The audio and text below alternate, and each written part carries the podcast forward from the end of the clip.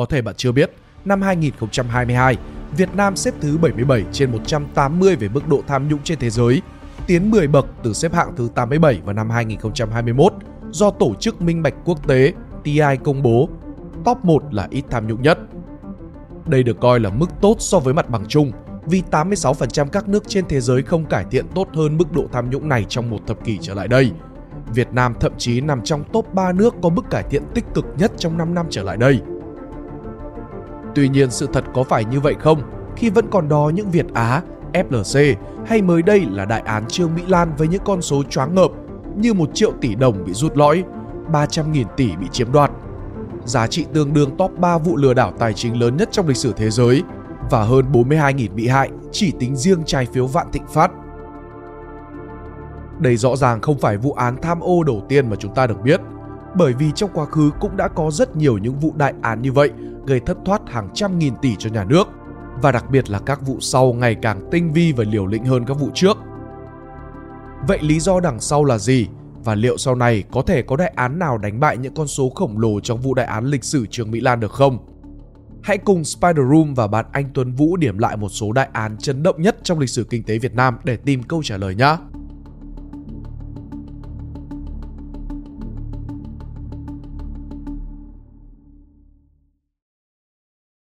1. EPCO Minh Phụng 1999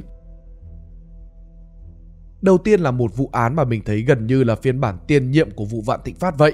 Chủ mưu cũng là người Việt gốc Hoa, chùm bất động sản, tham ô bằng cách rút tiền từ ngân hàng và che giấu bằng cách dùng nhiều công ty con cùng với cả hối lộ quan chức. Tuy nhiên sự thú vị ở đây là cho đến nay vẫn có nhiều ý kiến trái chiều về việc chủ mưu của vụ án thực chất là người tốt hay xấu. Và nhân vật chúng ta đang nói đến ở đây chính là Tăng Minh Phụng, một trong những đại gia đầu tiên, người từng được coi là ông vua bất động sản Việt Nam thập niên 90. Công ty Minh Phụng của ông khởi đầu là một công ty nhỏ làm trong lĩnh vực dệt may. Nhờ sự chăm chỉ của chính ông mà công ty nhanh chóng trở thành chuỗi phân xưởng lớn nhất trong thành phố những năm đầu thập niên 80. Ông Phụng được miêu tả là người giản dị và rất chịu khó. Ngay cả khi công ty phát triển mạnh mẽ rồi thì ông cũng luôn có mặt ở phân xưởng đồ ăn buổi trưa luôn là ổ bánh mì, chai nước suối và ba tờ báo. Niềm vui duy nhất của ông là con cái và đam mê lớn nhất của ông là công việc, không rượu chè, cờ bạc, trai gái, vợ ông miêu tả. Vào những năm 1993 cho đến năm 1996, công ty Minh Phụng đã có doanh thu vài triệu đô la cùng hàng nghìn nhân công. Bước ngoặt chính thức đến vào năm 1992 khi công ty Minh Phụng quyết định tham gia vào lĩnh vực bất động sản, một nơi đầy tiềm năng nhưng cũng không ít rủi ro. Tuy nhiên ở thời điểm đó, công ty chưa có chức năng kinh doanh bất động sản, vì thế việc này có thể coi là bất hợp pháp. Đến đầu năm 1997, tổng danh mục bất động sản của Tăng Minh Phụng đã có lên tới 169 biệt thự nhà ở, văn phòng các loại, 1,2 triệu mét vuông nhà xưởng, 2,6 triệu mét vuông đất chuyên dùng và các tài sản khác phân bố khắp địa bàn thành phố Hồ Chí Minh và các tỉnh Bà Rịa Vũng Tàu, Bình Dương, Lâm Đồng, Thế nhưng số tài sản khổng lồ này có được không phải là nhờ tiềm lực tự thân của doanh nghiệp này mà hoàn toàn từ vốn vay ngân hàng. Thực chất, các bất động sản mới mua đều ngay lập tức được thế chấp cho ngân hàng để công ty có dòng vốn đầu tư tiếp. Vì vậy rủi ro đòn bẩy là cực cao. Câu chuyện thực tế đã bắt đầu vào giai đoạn từ năm 1993 cho đến năm 1996. Với đòn bẩy lớn, công ty đã rơi vào tình thế khó khăn do lãi vay tăng nhưng giá bất động sản thì không tăng theo kịp khi đó, ông Phụng đã có một quyết định sai lầm. Thay vì bán bớt tài sản để trả nợ, thì ông đã lên kế hoạch lừa các ngân hàng để tiếp tục có vốn đầu tư. Vậy cách thức lừa đảo ra sao? Thì theo quy định của ngân hàng nhà nước vào thời điểm đó, một doanh nghiệp chỉ được vay vốn không quá 10% vốn tự có. Nên để có thể vay được nhiều, ông Phụng đã thành lập rất nhiều công ty con, câu kết với các quan chức ngân hàng, sử dụng trên 40 pháp nhân để vay vốn từ 7 ngân hàng lớn tổng số nợ là gần 6.000 tỷ đồng và 32,6 triệu USD. Tăng Minh Phụng sau đó bị tuyên án tử. Cho đến bây giờ nhiều người vẫn nói rằng vấn đề của ông Phụng bắt nguồn từ tham vọng quá lớn của ông. Ngay cả khi khám xét nhà Tăng Minh Phụng, cơ quan điều tra cũng không tìm thấy tài sản riêng gì có giá trị vì ông đã đầu tư toàn bộ số tiền tự có vào công ty Minh Phụng. Câu chuyện đúng sai thì mỗi người sẽ có câu trả lời riêng của mình Tuy nhiên, cuộc đời của ông vẫn là bài học lớn cho giới đầu tư sau này về câu chuyện cân đối giữa rủi ro và lợi nhuận trong quá trình đầu tư. 2. Tập đoàn Kinh tế Vinasin từ năm 2012 đến năm 2014 Tiếp theo, một trong những đại án tham ô lớn nhất trước thời Trương Mỹ Lan phải kể đến đại án Tập đoàn Công nghệ Tàu thủy Việt Nam, Vinasin. Tập đoàn này thành lập năm 2006 do chính phủ sở hữu 100% vốn điều lệ. Kể từ sau khi thành lập, Vinasin đã đồng loạt triển khai các dự án nghìn tỷ. Tuy nhiên, rất nhiều trong số đó thua lỗ và gây thất thoát hàng trăm tỷ do những sai phạm trong điều hành và kế hoạch tham ô của ban quản lý. Một số dự án có thể kể đến như mua tàu cũ giá cao. Cụ thể, một dự án của công ty đã chi hơn 3.000 tỷ đồng mua 6 con tàu có tuổi từ 22 đến 26 năm. Các tàu này sau đó không chạy được do hỏng hóc hoặc càng chạy càng lỗ, chi phí sửa chữa còn cao hơn là mua mới. Điển hình là có tàu Last sông Danh, sau khi được đưa vào vận hành, chỉ chạy được một lần chở than từ Quảng Ninh và Sài Gòn. Lần đầu và cũng là lần cuối luôn.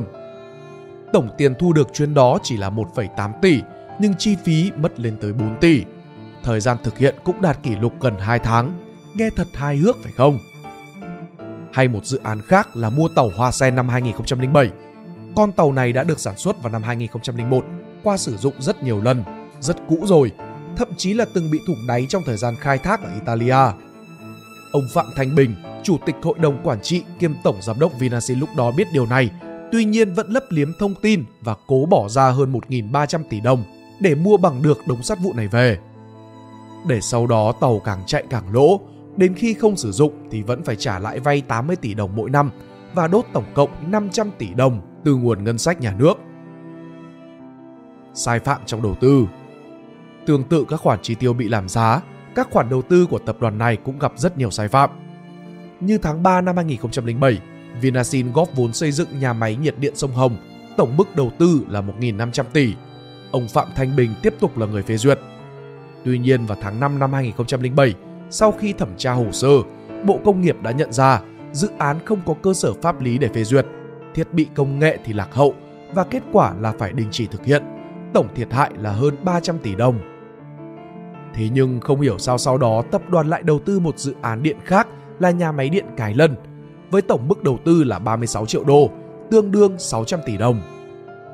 Mặc dù hợp đồng quy định rõ các thiết bị máy móc phải được mua mới và có xuất xứ từ châu Âu, nhưng ban quản lý dự án đã ký kết với nhà thầu mua sắm nhiều thiết bị đã qua sử dụng, kém chất lượng, không đồng bộ.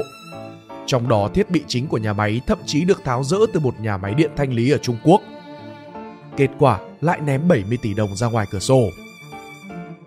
Ngoài ra còn rất nhiều những sai phạm khác không chỉ xảy ra ở Vinasin mà còn thuộc nhiều đơn vị trực thuộc và ảnh hưởng tới 33 tỉnh, thành phố trong cả nước. Tổng thiệt hại là hơn 900 tỷ đồng và lượng tài sản tham ô lên tới 19 triệu đô.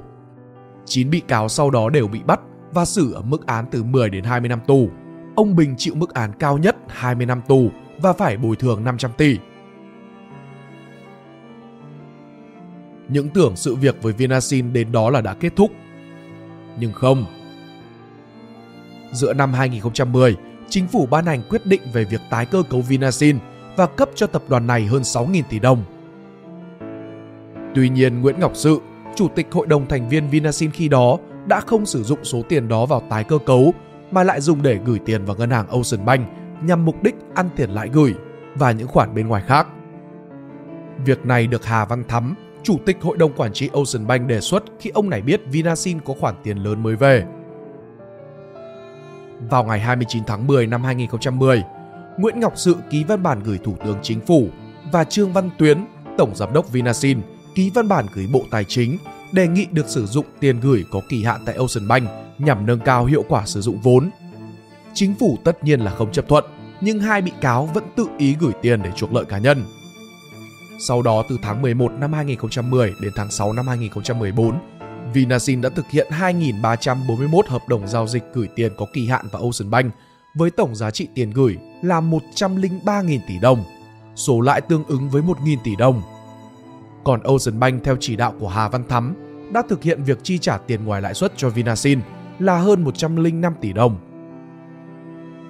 Việc chia chác số tiền này thế nào thì đều do ông sự quyết định. Ông này về sau cũng nhận mức án cao nhất là 16 năm tù. Còn Hà Văn Thắm thì về sau đó còn dính dáng tới đại án tập đoàn dầu khí Việt Nam PVN và chịu mức án trung thân. Đúng là khó khăn chồng chất khó khăn, khi mà số tiền đáng ra được dùng để sửa chữa những sai phạm cũ thì lại được dùng để tái phát những sai phạm mới.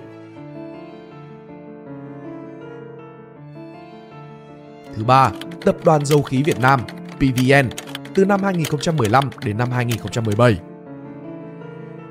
So với hai vụ án về bất động sản và tàu thủy, thì đại án Tập đoàn Dầu khí Việt Nam sẽ còn làm bạn sốc hơn nhiều vì sự nghiêm trọng của nó. Trong giai đoạn từ năm 2015 đến năm 2017, các sự vụ liên quan PVN trầm trọng đến nỗi cả bốn người từng là chủ tịch hội đồng thành viên PVN đều bị khởi tố. Một lãnh đạo công ty con của PVN, PVC là Trịnh Xuân Thanh, thậm chí gây ra xung đột giữa Đức và Việt Nam. Vì ông này sau khi phạm tội đã trốn sang Đức, sau đó được đưa về Việt Nam thì bên Đức cáo buộc Việt Nam đã bắt cóc bị cáo. Sau đó, phía Đức đã đuổi hai nhân viên ngoại giao Việt Nam về nước và tạm đình chỉ quan hệ đối tác chiến lược với Việt Nam. Do giới hạn bài viết nên mình sẽ nhắc tới hai sai phạm lớn liên quan đến ông Đinh La Thăng. Các sự vụ khác các bạn có thể tự tìm hiểu thêm thông qua bác Google nhé. Vụ án đầu tiên là dự án nhà máy nhiệt điện Thái Bình 2. Cụ thể, PVN đã được giao làm đầu mối đầu tư dự án nhà máy nhiệt điện Thái Bình 2, với tổng mức đầu tư sau thuế là hơn 31.505 tỷ đồng, tương đương với gần 1,7 tỷ đô. Mặc dù chưa chọn nhà thầu, nhưng ông Đinh La Thăng, chủ tịch hội đồng quản trị PVN lúc đó, đã chỉ định công ty cổ phần xây lắp dầu khí PVC, công ty con của PVN thực hiện gói thầu EPC cho dự án này. Cùng với đó chỉ đạo PV Power ký hợp đồng EPC số 33 với PVC trái quy định, sau đó lại chỉ đạo cấp dưới và ban quản lý dự án căn cứ hợp đồng này cấp tạm ứng hơn 6,6 triệu đô và trên 1.312 tỷ đồng cho PVC. Thực tế, PVC còn chưa có kinh nghiệm quản lý, điều hành những dự án lớn như thế này. Chủ tịch hội đồng quản trị kiêm tổng giám đốc PVC lúc bấy giờ là ông Trịnh Xuân Thanh đã không dùng số tiền ứng trước vào thực hiện dự án mà đã rút lõi 1.115 tỷ đồng để trả các khoản nợ khác. Hậu quả là dự án bị chậm tiến độ 18 tháng, đội vốn hàng triệu đô và gây thiệt hại cho nhà nước gần 120 tỷ đồng. Còn vụ án thứ hai, đó là ông Đinh La Thăng chỉ đạo cấp dưới góp vốn trái pháp luật vào ngân hàng thương mại cổ phần Đại Dương, Ocean Bank, gây thất thoát cho nhà nước 800 tỷ đồng. Còn đầu mối sai phạm tại Ocean Bank chính là Hà Văn Thắm mà mình đã nhắc ở trên. Kết hợp với những sai phạm khác nữa thì ông Đinh La Thăng đã gây thiệt hại hơn 2.000 tỷ đồng cho ngân sách nhà nước và kết quả là bị lãnh án 30 năm tù cùng với mức bồi thường 830 tỷ đồng. Còn ông Trịnh Xuân Thanh sau một năm trốn truy nã ly kỳ như là trong phim, liên đới tới cả mối quan hệ Việt Nam và Đức, thì tháng 7 năm 2017 đã ra đầu thú, bị kết án tù trung thân và phải bồi thường tổng cộng 122 tỷ đồng. Thay lời kết,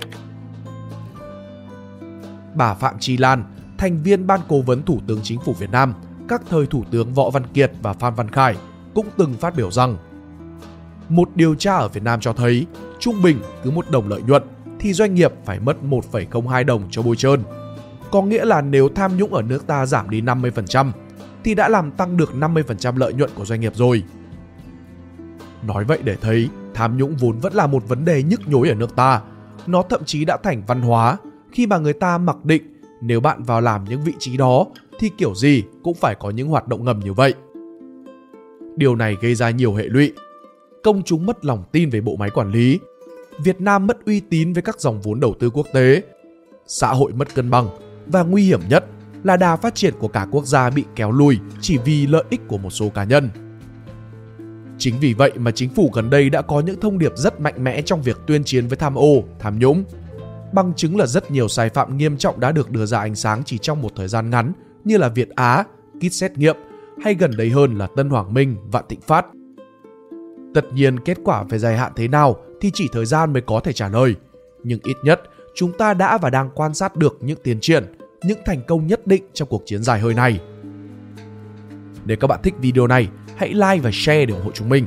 Đừng quên bấm nút subscribe và nút chuông bên cạnh để không bỏ lỡ video nào bọn mình ra trong tương lai. Cảm ơn các bạn đã lắng nghe. Đây là Spider Room, còn mình là Pink Dot. See ya!